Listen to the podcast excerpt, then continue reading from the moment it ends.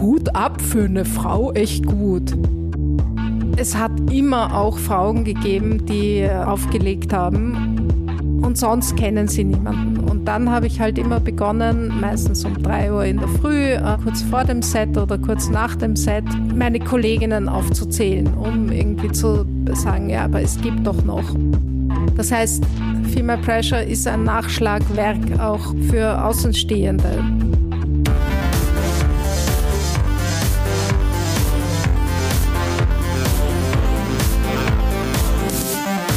Und herzlich willkommen zum Podcast von Raketerei. Ich bin Imke Machura, ich wohne in Hamburg und mein Herz schlägt für Musik. Ich habe meine Leidenschaft zum Beruf machen können. Ich promote, ich bucke, ich manage ein Indie-Label. Ich bin Macherin. Ich bin eine von wenigen und ich frage mich schon lange, warum. Deswegen habe ich mich auf die Suche gemacht und ich habe Antworten gefunden. In dieser Podcast-Serie porträtiere und interviewe ich Frauen, die die Musikbranche prägen und mitgestalten. Ich zeige, wo die Frauen, Ladies und Bitches der Musikbranche stecken. Und noch mehr. Ich beantworte euch durch diese Interviews zentrale Fragen zur Musikbranche, mache auf Vorbilder sowie Vielfalt aufmerksam, empowere und vernetze. Klingt gut, oder? Hi Susanne, herzlichen Dank, dass du dir Zeit genommen hast. Hallo Imke, ja, ich freue mich, dass ich in deinem Podcast auftauchen darf. Du bist, und da habe ich mich an Wikipedia orientiert, dort bist du beschrieben als Produzentin, Techno-DJ und Feministin. Und vermutlich bist du viel, viel bekannter unter dem Namen Electric Indigo. Und ich habe das so gelesen und ich fand es super spannend, dass du dich selbst als Feministin bezeichnest, weil ich mich gefragt habe, sollte nicht jede Frau eine Feministin sein? Sollte sie oder sollte sie nicht? Was denkst du? Also erstens habe ich natürlich meinen Wikipedia-Eintrag nicht selber geschrieben. Das Einzige, was ich da mal gemacht habe, war, dass ich äh, stand dieses unerträgliche DJing bei mir und das habe ich ausgebessert, weil ich hasse diesen Begriff und versuche mich schon seit Jahrzehnten dagegen zu wehren und äh, er wird mir immer wieder aufs Auge gedrückt. Warum magst du den Begriff nicht? Also das ist mir schon häufiger begegnet, dass DJs mir sagen, sie wollen nicht DJing genannt werden. Also vorab, es gibt ein paar Kolleginnen, die bestehen darauf, DJ genannt zu werden, weil sie unbedingt in ihrer Berufsbezeichnung eine Form haben wollen, die darauf hindeutet, dass äh, sie Frauen sind. Diese Kolleginnen sind in der extremen Unterzahl aus meiner Perspektive. Das heißt, das sind wirklich nur sehr wenige. Die meisten Leute, die ich kenne, haben das gleiche Problem wie ich mit, mit diesem, mit dieser dummen Verballhornung, nämlich, dass es unnötig ist. DJ ist ein Akronym. Es hat einfach keine weibliche oder männliche Endung, sondern es ist eine Abkürzung. Aber die Bezeichnung Produzentin, Techno-DJ, damit gehst du überein.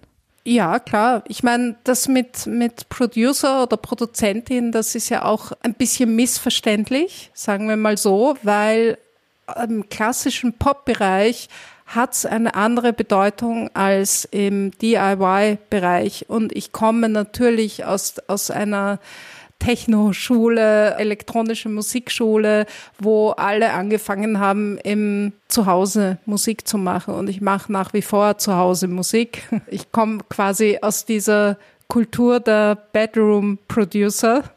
Aber im, im Mainstream Bereich oder im Pop-Bereich versteht man darunter eigentlich Leute, die Musikerinnen und Musiker und Sängerinnen, Bands etc. produzieren. Das sind die Leute im Hintergrund, die irgendwie genial die verschiedenen Stimmen mischen können und äh, irgendeine eine Magie mit ihrem tollen Audio-Equipment in ihrem tollen Studio ausüben und so die Mega-Mischer mit, mit 128 Kanälen und so vor sich haben. Also so Georgia Moroder-Style oder ja, es gibt ja noch Trevor Horn etc. Also das sind so klassische Producer, wie man sie kennt. Es gibt natürlich auch ein paar Frauen, die sowas machen. Deren Namen habe ich jetzt auch blöderweise gerade nicht parat. Also in diesem Sinne bin ich keine Produzentin, aber wenn danach der Begriff Techno-DJ kommt, kann man das auf jeden Fall so stehen lassen, weil ich produziere meine Musik selber. Dann haben wir dich auf jeden Fall schon mal verortet. Du hast gerade schon ein schönes Stichwort gesagt, a Bad Home Producer. Du hast 1989 angefangen aufzulegen, vor unfassbaren 30 Jahren. Wie bist du damals zur Musik gekommen? Ach, zur Musik bin ich schon viel früher gekommen, quasi als Kind, weil in der Familie haben wir zu Hause Musik gehört. Meine Brüder, die älter sind als ich, haben Instrumente gespielt. Der eine Gitarre, der andere Klavier. Ich habe dann auch Klavier gelernt, wie das halt so ist in einem bürgerlichen Haushalt in Österreich. Das Kind lernt irgendein Instrument, das ist auch toll. Danach war ich halt so als, als äh, junge Erwachsene hatte ich auch lauter Freunde und Freundinnen, die sich natürlich für Musik interessiert haben. Also es war wahrscheinlich sehr lange noch extremer vielleicht, als es jetzt ist, weiß ich nicht ganz genau, aber ein großer Teil der, der Selbstidentifikation hat einfach über Musikrichtungen auch stattgefunden, so als Jugendkultur. Das ist heute offensichtlich nicht mehr ganz so, aber in den 80ern war das ganz bestimmt noch so. Und es gab da die schöne Tradition, dass man sich gegenseitig mit Tapes, Kassetten beschenkt hat, wo man irgendwelche Stücke sich aufgenommen hat, die man, die man mochte, entweder aus dem Radio oder, oder vom Platten überspielt.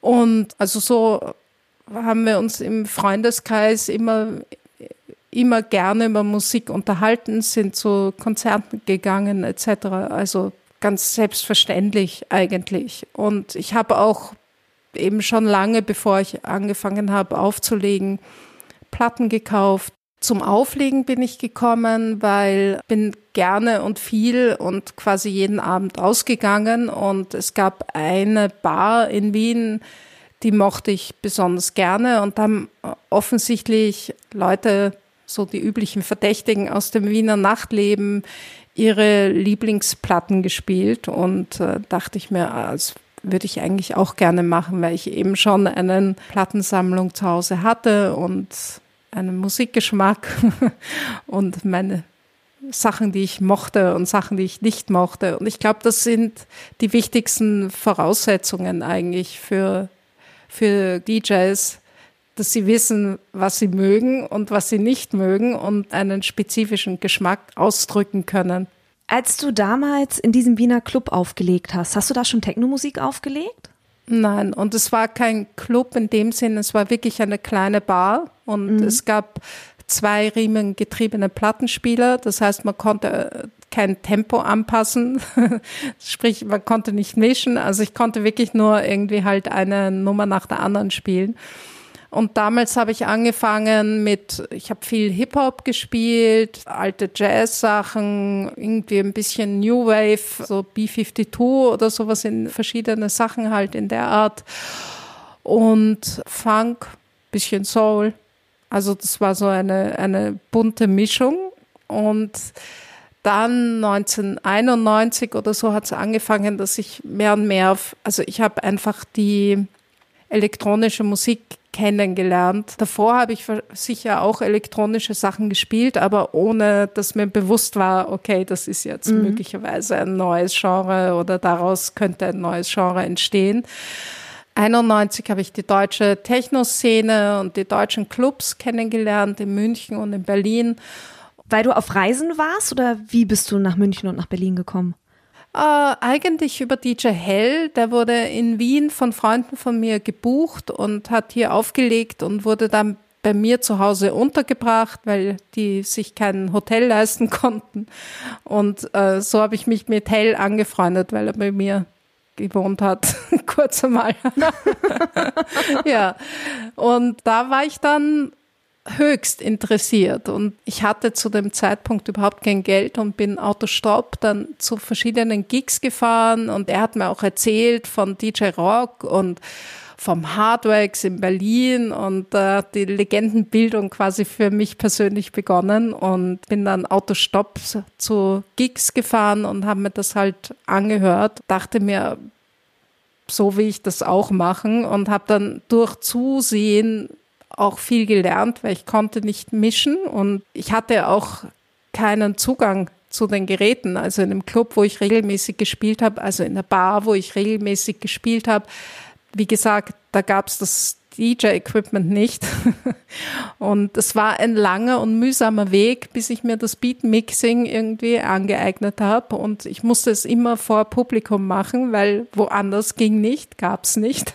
Aber damals ging das noch eher durch, weil ich hatte, ich hatte einen großen Vorteil, dass ich Sachen gespielt habe, die die anderen DJs eher nicht hatten. Also rare Sachen, neu, mhm. ganz neue Sachen und die ganze die, also Verteilung von Platten hat ja damals oder von Musik hat ja damals anders stattgefunden und sehr viel langsamer als heute. Also es, um das zu verdeutlichen, mhm. ich bin gerne nach Berlin gefahren ins Hardworks, um dort meine Pla Schallplatten einzukaufen und hatte dann Stoff, der, wenn überhaupt, erst ein Jahr später nach Wien kam. Und in den meisten Fällen kamen die Sachen gar nicht in Wien an. Das heißt, die anderen Wiener DJs hatten einfach diese Platten nicht, die ich gespielt habe. Und das waren aber tolle Platten und deswegen konnte ich mir das leisten, äh, weil die Musik war toll, aber das Mixing war schlecht. Was würdest du sagen, so zwei, drei Beispiele, was damals so die Techno-Szene prägte, gerade so Anfang, Mitte der 90er Jahre? Also Anfang der 90er Jahre war es noch doch deutlich anders als Mitte der 90er Jahre. Für mich sowieso, weil ich bin 1993 nach Berlin gezogen, weil ich die Möglichkeit bekommen habe, in diesem Mecker der Technomusik, Hardwax, Plattenladen zu arbeiten. Und der Anfang der 90er Jahre war wirklich relativ improvisiert, sehr DIY-Style, rough in vielerlei Hinsicht. Die, die Räumlichkeiten waren rough, die Bars waren irgendwie zusammengezimmert, das Mobiliar war, wenn überhaupt vorhanden, irgendwelche Bierkisten oder so. Also man muss sich das sehr improvisiert vorstellen aber mit, mit, einer, mit einer großen Leidenschaft zur, zur qualitativen Höchstleistung. Also es war, der Sound war immer fett oder meistens und ja, es wurde, wurde Wert gelegt auf, auf das Wichtigste, nämlich äh, die Musik möglichst gut rüberzubringen und, und das ganze Shishi hat man sich gespart. Also das, was eine Disco ausmacht, das war geradezu verpönt. und ja, das Wichtigste war, dass es Bier gibt und Musik und, und eine, eine laute, fette Anlage. Wie haben die denn in Wien reagiert, als du plötzlich diesen Berliner Techno mitgebracht hast? Ja, gute Frage. Das fanden die gar nicht gut. Also ich bin aus meiner Bar rausgeflogen, war dann plötzlich irgendwie ein DJ da, ein, ein anderer, ein nicht abgesprochen an meinem üblichen Tag. Und ich hab, hatte dann also in den 80ern auch im Radio gearbeitet, in, für die Music Box, was eine legendäre Radiosendung ist. Und die meisten Redakteure der Music Box, abgesehen von einem, von Werner Geier, fanden meine Begeisterung für Techno gar nicht gut, weil sie die Musik scheiße fanden. Und das heißt, ich war eigentlich quasi an allen Enden in Wien abgesägt. Ich hatte ein, ein, irgendwie ein bisschen einen Ruf als, als Hip-Hop, Funk, Jazz, DJ und die Techno-Leute in Wien damals, äh, bei denen hatte ich natürlich null Credibility, weil ich nicht von Anfang an, also von 1989 an, nur Haus und Techno gespielt habe. Und die anderen haben also die, was unter Black Music lief und eine große Anhängerinnenschaft in Wien hatte. Die Leute haben tendenziell eher gesagt, Techno ist deutsche Faschistenmusik und äh, damit wollen wir nichts zu tun haben. Also haben immer gesagt, das ist ja Marschmusik und so diese, diese ganz Klischees bemüht. Selbstverständlich verkennen, dass Haus und Techno ja keineswegs rein weiße Wurzeln hat und insofern gar nicht rassistisch sein darf und kann. Naja, egal. Umso leichter ist mir der Abschied gefallen und umso freudiger bin ich dann mit wehenden Fahnen nach, nach Berlin gezogen 1993. Ja, und ich würde sagen, Mitte der 90er Jahre mhm. hatte sich die ganze Szene schon extrem professionalisiert. Zumindest ein Teil der Szene. Also nachdem ja dieses Jahr auch 30 Jahre Love Parade gefeiert wird oder zumindest bedacht wird, kann man es ja auch mit der Love Parade vergleichen. Also am Anfang waren irgendwelche, da war ich auch gar nicht dabei, da kannte ich das noch nicht, irgendwelche kleinen Trucks von Clubs, nehme ich an, oder Crews oder sowas in der Art. Und als ich aus Berlin weggezogen bin, 1996, waren die, die Trucks irgendwelche Megatrucks von Red Bull und der CDU. Also so hat sich das verändert, ne? die Szene. Ja, das war dann der Höhepunkt, als auch die CDU äh, ihren, ihren Truck auf, auf der Love Parade in Berlin hatte. Mhm. Und als dann schon Millionen von Menschen plötzlich an der Siegessäule unterwegs waren, ne, fing ja auch, ich weiß, vermutlich fing die Love Parade irgendwie mit 100 Leuten an oder so.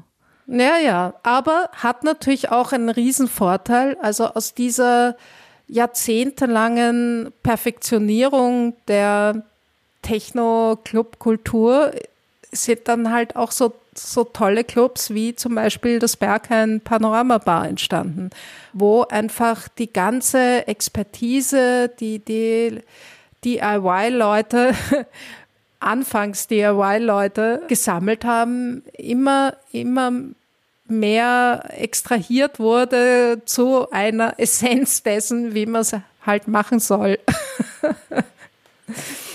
wenn man tolle Partys feiern will und Musik genießen möchte. Wie ist dein Weg verlaufen? Weil jetzt bist du ja wieder zurück in Wien. Also die Jahre im Hardwax in diesem Plattenladen waren für mich absolut prägend und für mich ist Hardwax immer noch sowas wie Familie. Das hat mein Verständnis der Szene äh, geschult, das hat mein, mein Zugang zu Musik, zu Platten, zu dieser ganzen Technokultur so grundlegend geprägt kann mir gar nicht vorstellen, wie es wäre, wenn ich diesen, diesen Schritt nicht gemacht hätte.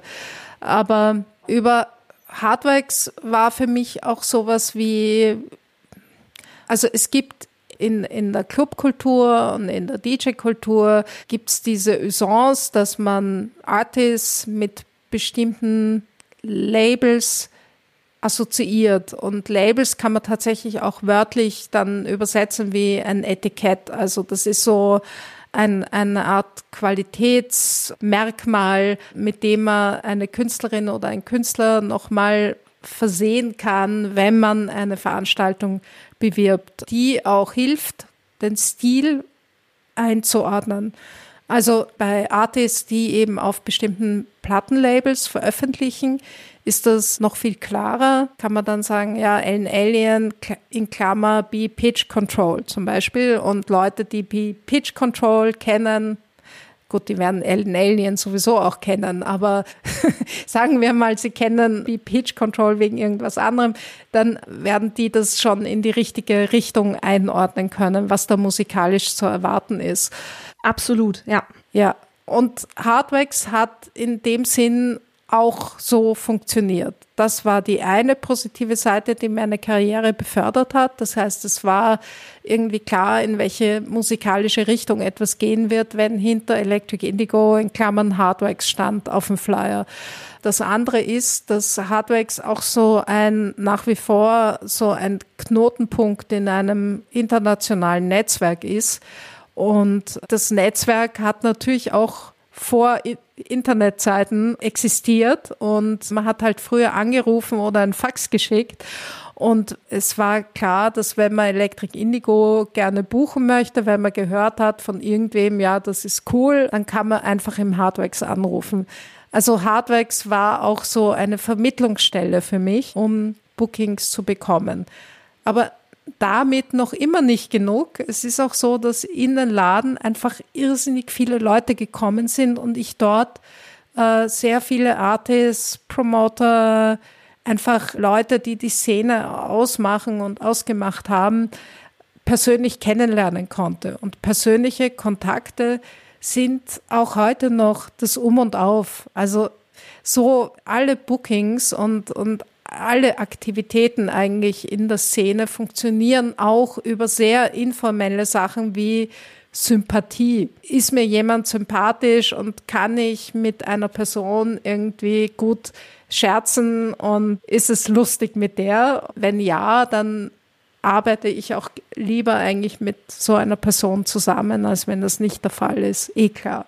Ich möchte mal auf eine Sache zu sprechen kommen. Wie kann ich mir das vorstellen? Sind die Booker und Promoter in den Laden gekommen, um Musik auszuchecken oder sind die in den Laden gekommen, um da bewusst sich über Künstler zu informieren, wie über dich? Also das ist, wenn dann unbeabsichtigt nebenher passiert, dieses Informieren über Künstler.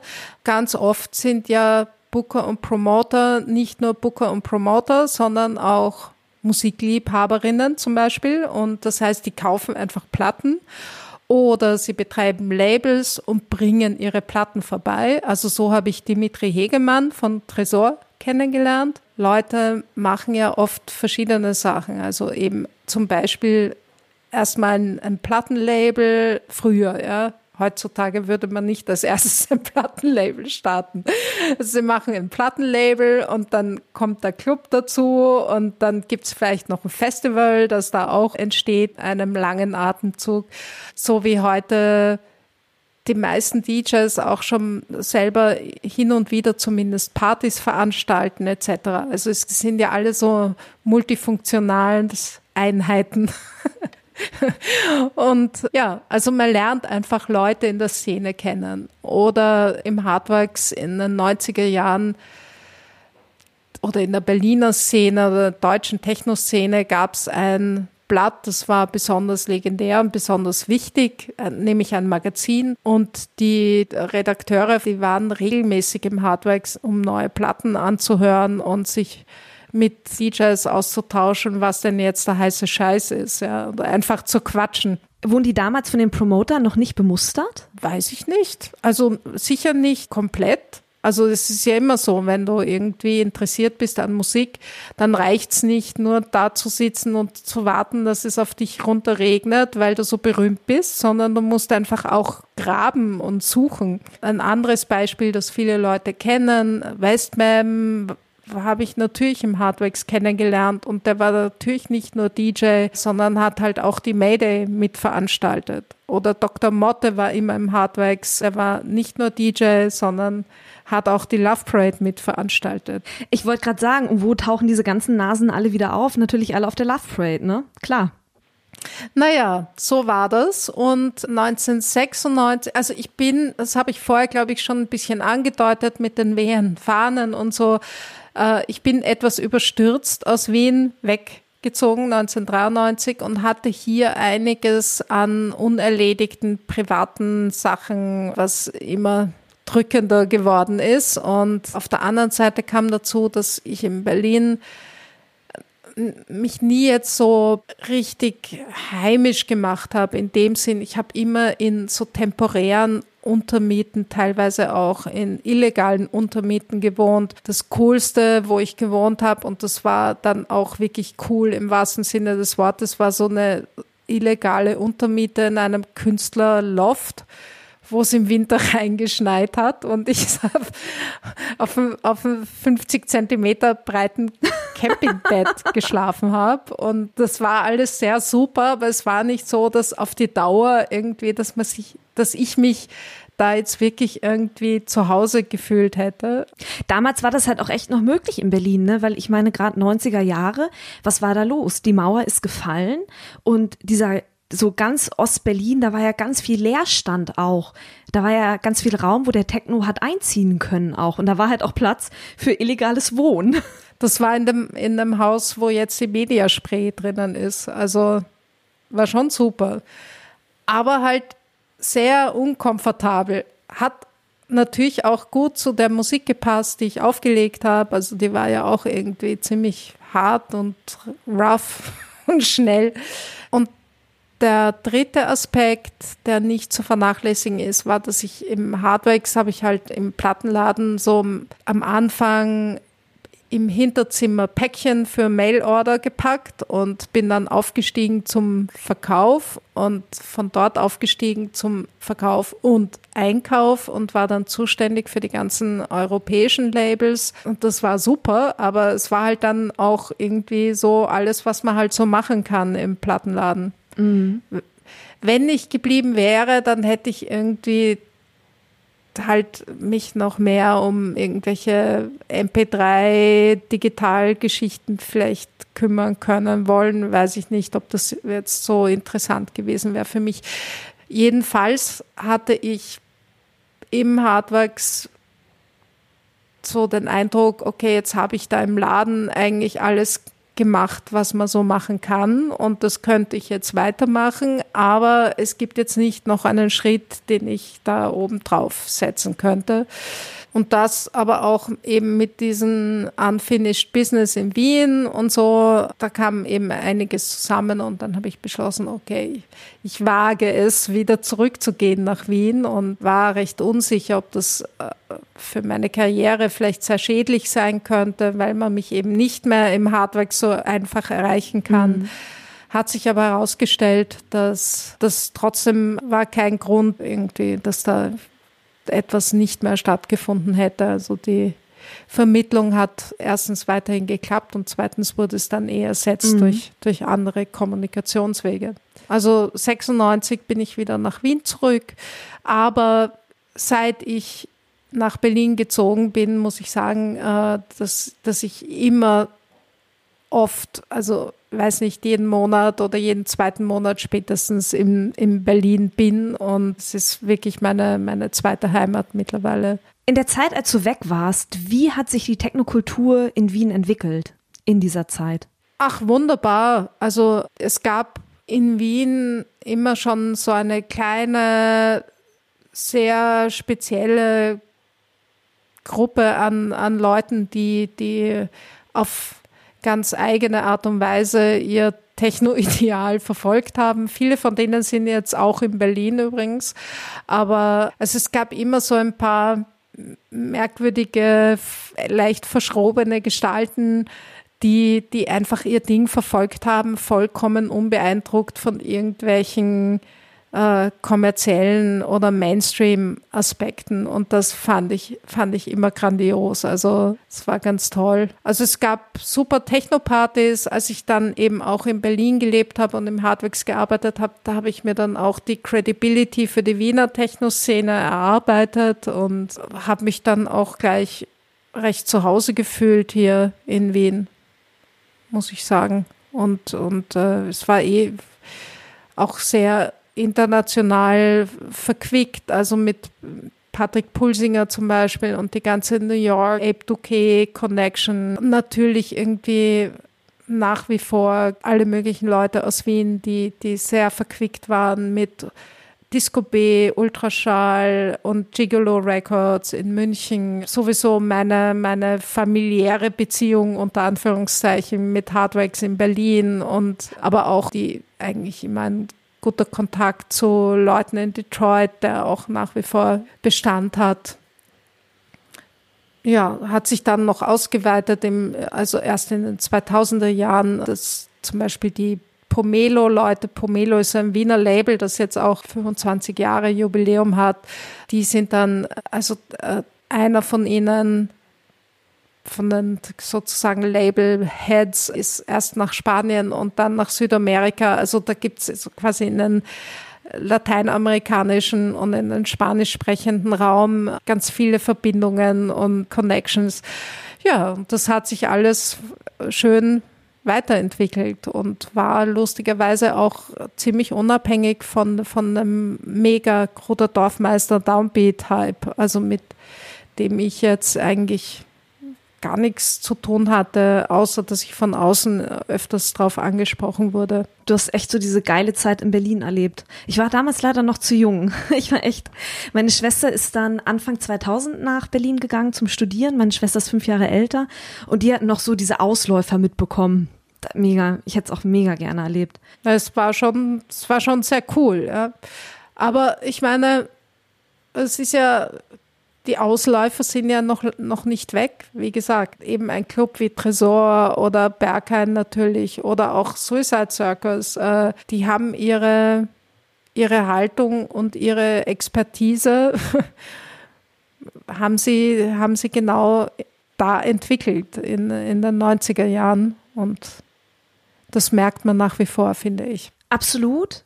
Und ich finde, wenn man sich so die Entwicklung der Musikgenres anguckt, ist es wie mit der Entwicklung der Medien irgendwie. Etwas Neues kommt hoch, dann wächst es und wächst es und wächst es, bis es irgendwie irgendwann so nivelliert und dann auf einem hohen Niveau ist.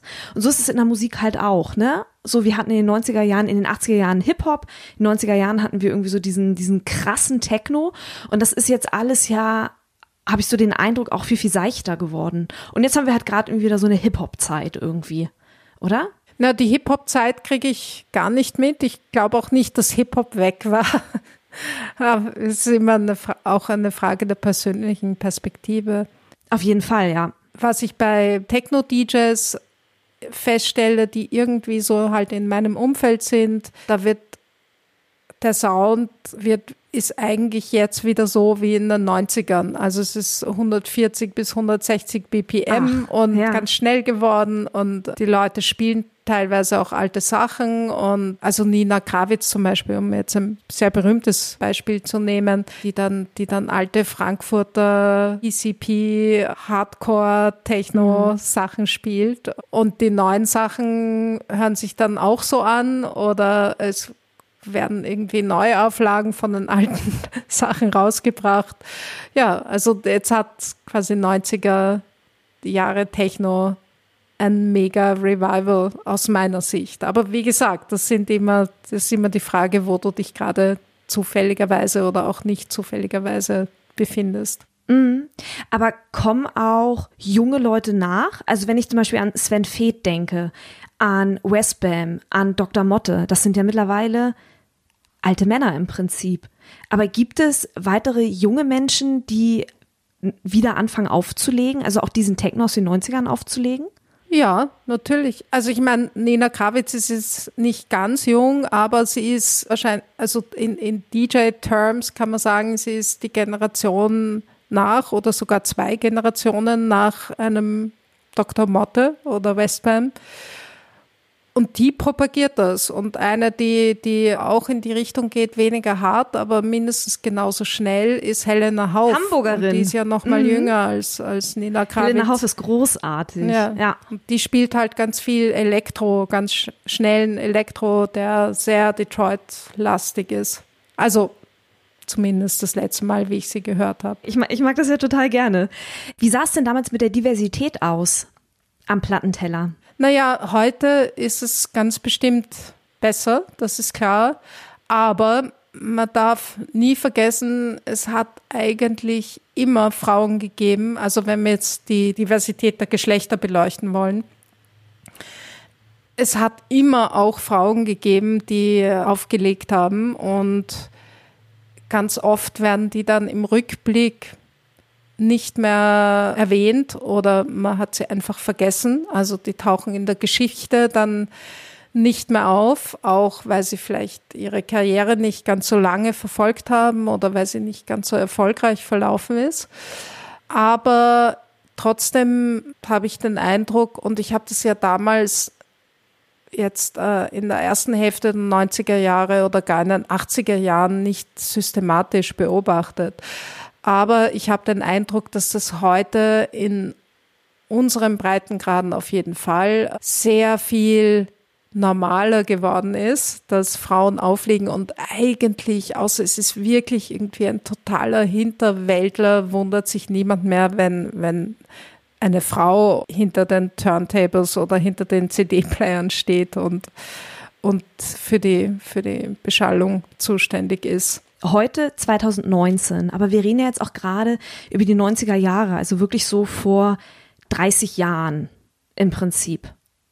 Sind dir Vorurteile begegnet, wenn du an, am Plattenteller standst? Aber ja, die ganze Zeit. Also ich habe immer Kommentare bekommen und lustigerweise oder auch nicht so lustig gibt es die Kommentare nach wie vor, die höre ich halt nicht mehr, weil ich einfach auch schon zu alt bin und das wirklich irgendwie ganz schön blöd wäre, mir heute auch noch mit sowas zu kommen. Was sind das für Kommentare?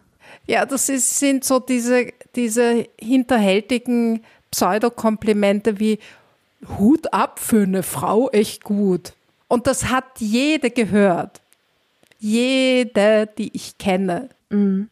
Irgendwann, wenn nicht fast mehr oder weniger permanent. Ich habe es auch sehr oft gehört. Ja. Also das Dümmlichste war mal und und äh, für eine Frau hast du echt ein gutes Taktgefühl, ein begeisterter Räfer. Und leider, ich meine, wie das halt so ist, äh, im Moment irgendwie nicht schlagkräftig, weil auch echt mit was anderem beschäftigt beim, während des Auflegens. Aber ich hätte so gerne gesagt, äh, dass dir offensichtlich vollkommen abgeht. Das Taktgefühl nämlich. Naja, also das ist das eine. Das sind die, das ist dieser, ja, etwas, was man, was man eigentlich ganz gut als wohlwollenden Sexismus beschreiben kann. Das andere sind natürlich irgendwelche grenzwertigen Erfahrungen, die es mit Sicherheit auch gibt, wobei ich die Eigenschaft habe, ähm, sowas zu vergessen. Also sozusagen äh, psychohygienische Verdrängung. Sexuelle Übergriffe gibt's immer wieder, irgendwelche Belästigungen, Harassment. Es gibt ganz oft, und das ist wirklich auch etwas, was, was regelmäßig berichtet wird, dass Frauen auf die live spielen in Clubs oder auf Festivals, dass die erstmal als Sängerinnen eingestuft werden und deswegen schaut die Technik-Crew, die dann eigentlich, wenn sowas passiert, so gut wie immer männlich ist, nach, nach dem Mann, der da jetzt für die Geräte zuständig ist. Und die Frau macht, ja, die sind dann ganz äh, erstaunt, wenn dann, wenn dann die Frau irgendwelche Synthesizer aufstellt auf den Tisch und gar kein Mikrofon braucht, weil sie nicht singt. Ich meine, es sind ja keine, keine speziell keine speziellen Geschichten, die sich auf die elektronische Musik äh, beschränken, sondern das sind Vorurteile und, und abwertende Haltungen, die, die gesamtgesellschaftlich einfach immer noch existieren und extrem zäh und langlebig sich halten, leider. Zäh und langlebig, das fasst es ziemlich gut zusammen, ja. Naja, aber das ist ja nicht das Einzige, was es gibt und, und eigentlich beschäftige ich mich damit gar nicht gerne, weil das halt, ich meine, das ist ja auch immer die Krux, wenn man sich feministisch engagiert, dann kommt die Sprache natürlich immer auf, auf was sind denn jetzt die Benachteiligungen und was sind die, die Downsides. Das heißt, man muss eigentlich immer auf bestimmte Probleme hinweisen, da kommt man nicht drum rum weil wenn man das nicht macht, dann steckt man steckt man den Kopf in den Sand und vom Kopf in den Sand stecken lösen sich Probleme nicht. Also es gibt einfach genug gesellschaftliche Ungerechtigkeiten und Ungleichheiten. Wenn man sich mit denen beschäftigt, hat das auch immer zur Folge, dass, dass man, dass das Problem noch manifester wird. Also es ist so, so eine Ambivalenz in dieser Bekämpfung der, der Ungerechtigkeiten, dass man die Ungerechtigkeit erstmal noch deutlicher machen muss fast oder, oder irgendwelche Unterschiede nochmal hervorheben muss. Und das ist teilweise kontraproduktiv, aber es gibt keine keine gangbare Alternative, weil dadurch diese, diese Ungleichheiten und Ungerechtigkeiten zu ignorieren, ändern sie sich erfahrungsgemäß erst recht nicht. Also wenn ich ein Problem ignoriere, wird es dadurch nicht kleiner. Lass uns mal noch über Female Pressure reden. Female Pressure ist letzt, letztes oder dieses Jahr 20 Jahre alt geworden? Letztes Jahr, ne? Genau. Erzähl mal so ein bisschen, was ist Female Pressure was macht Female Pressure und warum hast du eigentlich Female Pressure ins Leben gerufen? Female Pressure ist eine Online-Datenbank und ein Netzwerk für Frauen, nicht-binäre und transgender Artists im Bereich der elektronischen Musik, aber auch der bildenden Kunst oder digitalen Kunst. Das Netzwerk ist eine Reaktion auf meine persönlichen Erfahrungen als DJ in den ersten zehn Jahren und ist dementsprechend auch in seiner Struktur und in seiner Ausprägung relativ eng an das Feld geknüpft, aus dem ich selber komme. Aber deswegen wird es auch oft irgendwie missverstanden als DJ Girl Group oder so irgendwas. Das stimmt aber nicht. Das ist ein bisschen hart zu definieren. Eine Form, eine Art der Definition, die ich selber gerne mag, ist, dass es ein ein äh, loser Schwarm von mehr oder weniger gleichgesinnten Leuten ist, die, die sich in mittlerweile 77 Ländern auf vier Kontinenten befinden. Und das sind viele DJs, aber auch einige Komponistinnen, wir haben sogar eine Dirigentin dabei, auch Leute, die in, im Bereich äh, Forschung und Journalismus arbeiten, Bookerinnen, Veranstalterinnen, also sehr viele Berufe, die aber alle mehr oder weniger mit Clubkultur, DJ-Kultur, elektronischer Musik zu tun haben. Der Grund, warum auch bildende Künstlerinnen dabei sind, ist, dass für mich aus der Szene, auch in Berlin, aus der ich komme, die visuelle Seite immer schon enorm wichtig war, um diese Art der Kultur zu zelebrieren und weiterzuentwickeln. Also dazu gehören VJs, also Leute, die, die äh, Projektionen machen und, und Bilder machen aber auch genauso das äh, grafische Design zum Beispiel von Flyern oder von äh, Schallplattencovern, Schallplatten im Allgemeinen oder CDs halt oder Artwork für irgendwelche Releases heutzutage. Das Netzwerk hat mittlerweile fast 2500 Mitglieder und ist sehr international, aber der allergrößte Teil lebt in Europa, ist aber nicht unbedingt ursprünglich aus Europa. De facto ist es so, dass die meisten Leute, also der, der,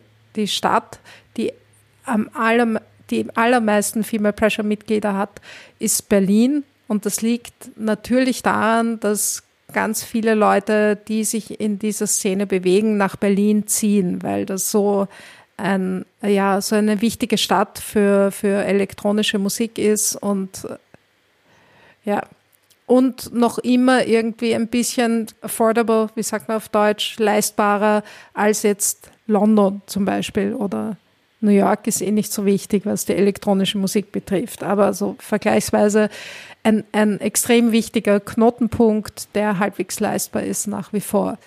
Deswegen ziehen wahnsinnig viele Leute nach Berlin und immer wenn ich mich freue, ah toll, weil ich hätte so gerne, dass das nicht so äh, Europa und, und, und Industriestaatenlastig ist, das Netzwerk.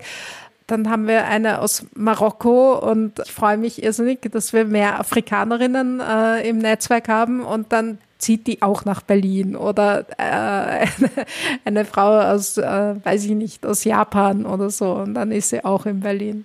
Naja, Jedenfalls, ja, es gibt mittlerweile natürlich irrsinnig viele Geschichten zu Female Pressure äh, zu erzählen.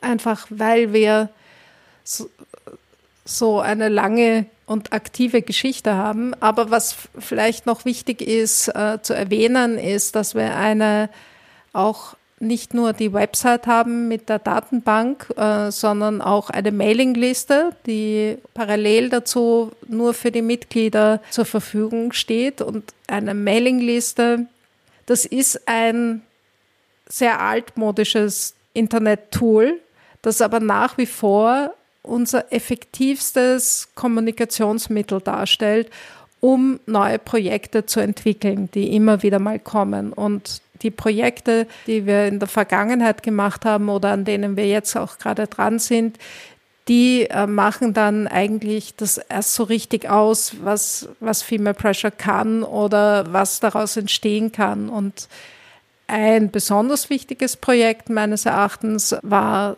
äh, oder ist äh, unser, unser sogenannter Facts Survey, wo wir 2013 begonnen haben, Lineups äh, von elektronischen Musikfestivals zu analysieren in Hinblick auf die geschlechtliche Verteilung der Artists, die auftreten. Und es hat bis jetzt drei Surveys gegeben. Der letzte kam 2017 raus und der nächste, an dem wir jetzt gerade arbeiten, kommt, wird am 8. März 2020 erscheinen, also am Internationalen Frauentag.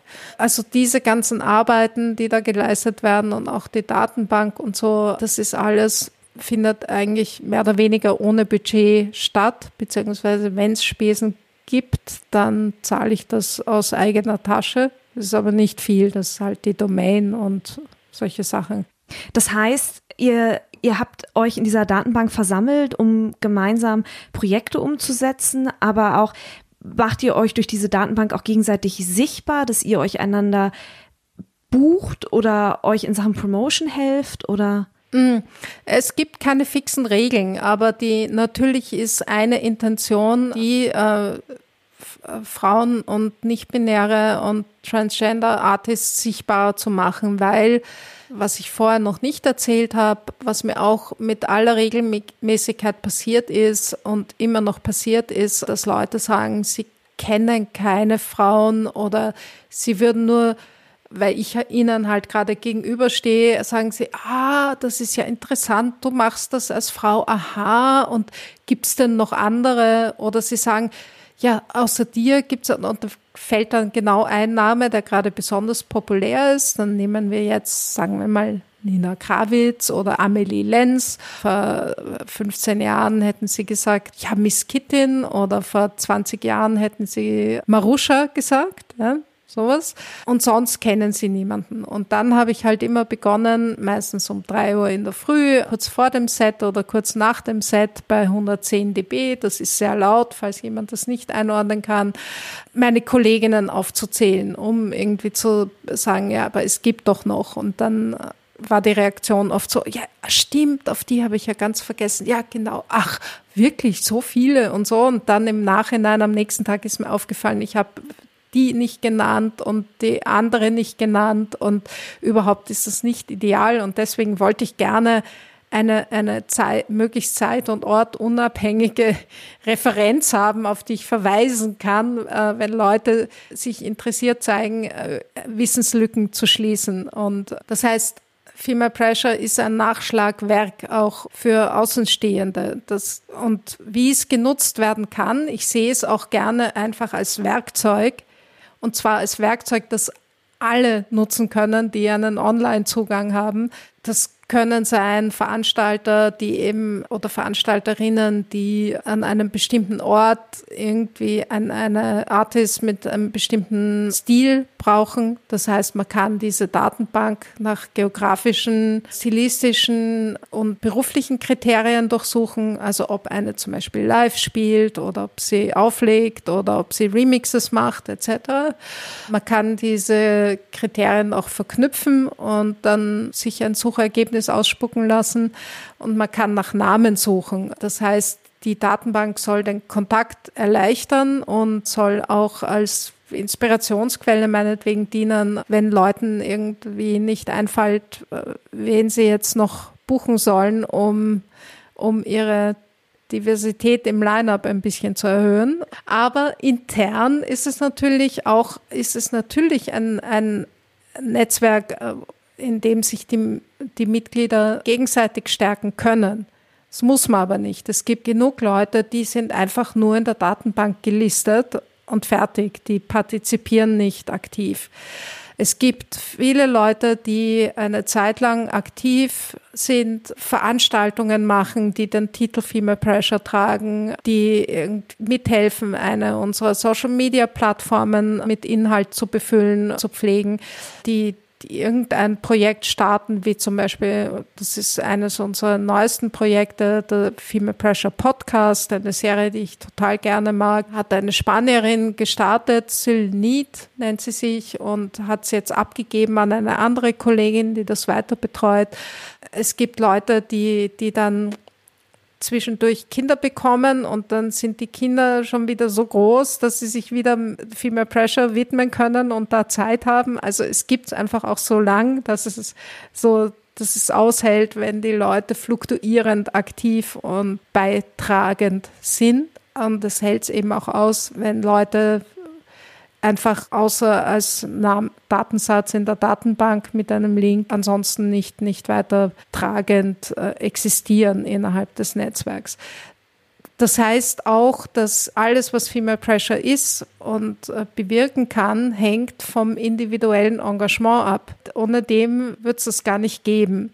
Was würdest du sagen, hat sich seit Female Pressure verändert? Ich weiß nicht, wie ich sagen soll. Ich kann definitiv deutliche Unterschiede feststellen, seit wir das erste Mal unseren Fact Survey ver äh, veröffentlicht haben. Ich glaube, das hatte medial wirklich eine große Wirkung und war für einige Festivals ein Weckruf. Und da muss ich sagen, das war vor allem für die sympathischen und, und verantwortungsbewussten Festivals ein Weckruf. Für die rein kommerziellen, profitorientierten ist es vollkommen gleichgültig. Also erstens ist es medial ein großes Thema geworden und das liegt sicher nicht nur an Female Pressure, aber auch da bin ich, da bin ich recht überzeugt. Aber es gab natürlich auch ganz viele andere Wellen, die, die das verstärkt haben oder auch ausgelöst haben. Falls, falls du dich erinnerst, es gab diese, diesen Hashtag Aufschrei in Deutschland. Das war Ende 2012, Anfang 2013, wenn ich mich recht erinnere. Und das war wiederum der Auslöser, dass wir unser Diversity Pressestatement veröffentlicht haben, zu dessen Untermauerung wir überhaupt auch mit dem Fact Survey angefangen haben. Also wir sind da sozusagen von, von, der, von dem Hashtag Aufschrei beeinflusst, haben wir quasi eine eigene Welle der Analyse gestartet des Status quo. Und dann gab es ja also noch viel weiter reichen, alle möglichen Geschichten wie MeToo und was, was sonst noch irgendwie ordentlichen Wind gemacht hat. Was, was zwar sowohl Aufschrei als auch MeToo geht eher in Richtung, also geht ganz klar in Richtung sexuelle Gewalt und Machtmissbrauch und, und Harassment, Belästigung. Aber trotzdem hat das natürlich insgesamt das Thema der, der Geschlechterrollen, der Verteilungsgerechtigkeit, der Repräsentation der Geschlechter, hat, all das sind in liberalen Kreisen sehr wichtige Themen geworden und auch sehr, also dafür, dass sie, dass sie eigentlich so unangenehm sind, äh, sehr populäre Themen geworden. Das war vor 2012 anders. Das heißt, Feminismus hat auch gerade so einen ausgeprägten Hype in liberalen Kreisen. Das muss ich immer dazu sagen, weil es gibt gleichzeitig auch seit mindestens dieser Zeit, aber es bereitet sich eh schon länger vor, eine, eine immer stärker werdende reaktionäre Welle der Rechtsradikalen oder zumindest konservativen, Wertekonservativen, die, die, die gerne, die sich gerne wieder in die, weiß ich nicht, Nachkriegszeit zurückmanövrieren wollen, als, als es unbegrenztes Wirtschaftswachstum irgendwie als das als realistisch galt und wir ungehemmt auf Kosten des Rests der Welt gelebt haben, ohne an, an irgendwelche Umweltverträglichkeit oder Gesundheitsschaden oder sonstige Ungerechtigkeiten zu denken. Das geht, auf Österreichisch sagt man, das geht sich heute nicht mehr aus. Also auf Hochdeutsch sagt man, das, das ist nicht mehr im Rahmen der Möglichkeiten. ja. Stimmt, in Österreich ist es mit dem Rechtsruck ja, auch ja, so krass. Aber wo nicht? Stimmt, wo, lass mich kurz überlegen, wo nicht? Vielleicht in Neuseeland? Ich habe ja, ich habe keine Ahnung. Ja, aber auch interessant, ne, wo Neuseeland diesen Verbrecher gezeitigt hat, der, der dieses unglaublich grausame, den Massenmord in der Moschee begangen hat. Ja, und Neuseeland ist wirklich vorbildlich damit umgegangen, ne? Absolut, ja. Hm. Ja, hat auch eine grandiose, was ist sie, Ministerpräsidentin oder ich weiß nicht genau, wie man ihre Rollen nennt. Ja, das weiß ich auch nicht. Mhm. Ich finde auch dieses ganze Feminismus und dieses Verhandeln der Geschlechterrollen, ich glaube, ein großes Problem auch, also das ist so mein Eindruck hier in Deutschland, dass es halt eine Feuilleton-Debatte ist dass diese Themen nicht dahin kommen, wo sie hin müssten. Ich glaube, dass das natürlich in Gesetze einfließt, so wie die Ehe für alle erlaubt wird. Und das ist neu. Ja? Das hat es noch nicht lange gegeben. Wird ja auch neu verhandelt und stößt auf enorm viel Widerstand. Das ist nur ein kleiner Aspekt. Also ich denke, dass es sehr wohl in die Gesetzgebung einfließt, dass das natürlich irgendwie immer länger braucht als die Debatte in den Feuilletons, wo schnell jemand seine Stimme erheben kann oder ihre Stimme erheben kann und was Schlaues sagt und eine andere Person reagiert dann drauf und es wird diskutiert während ein, ein Gesetzesentwurf und eine Verabschiedung in einem Parlament braucht ganz sicher länger und mehr gesellschaftliche äh, Veränderung. Aber ich glaube, dass sich da wirklich irgendwie zwei große Lager streiten gesellschaftlich in Europa, wenn nicht auch in, in allen möglichen anderen westlichen Ländern. Die einen, die gerne eben sich in, in, diese, in diese alte Ordnung des 20. Jahrhunderts zurückwünschen, wo eine Ordnung herrschte, die sehr uns allen eigentlich recht vertraut ist. Und die anderen, die eine eine gerechtere Veränderung wollen und in diese gerechtere Veränderung, in diesen ganzen Themenkomplex da fällt die, die Geschlechtergerechtigkeit genauso hinein wie der Umweltschutz und die Verteilungsgerechtigkeit. Ich glaube, dass das Themengebiete sind, die, die man nicht trennen kann. Absolut. Die einen sind dafür und die anderen sind dagegen. Gibt es noch irgendetwas Abschließendes, Zusammenfassendes, das du hinzufügen möchtest? Nee, das habe ich nie. Das war Susanne Kirchmeier alias Electric Indigo. Herzlichen Dank, dass du dir Zeit genommen hast. Ja, vielen Dank für das Interview, Imke.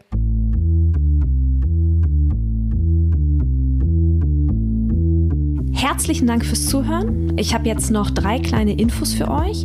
Wenn ihr etwas auf dem Herzen habt oder euch Gedanken zu dieser Folge kamen, die ihr mir gerne mitteilen möchtet, dann sucht sehr gerne den Austausch zu mir. Ihr erreicht mich unter imke.raketerei.com.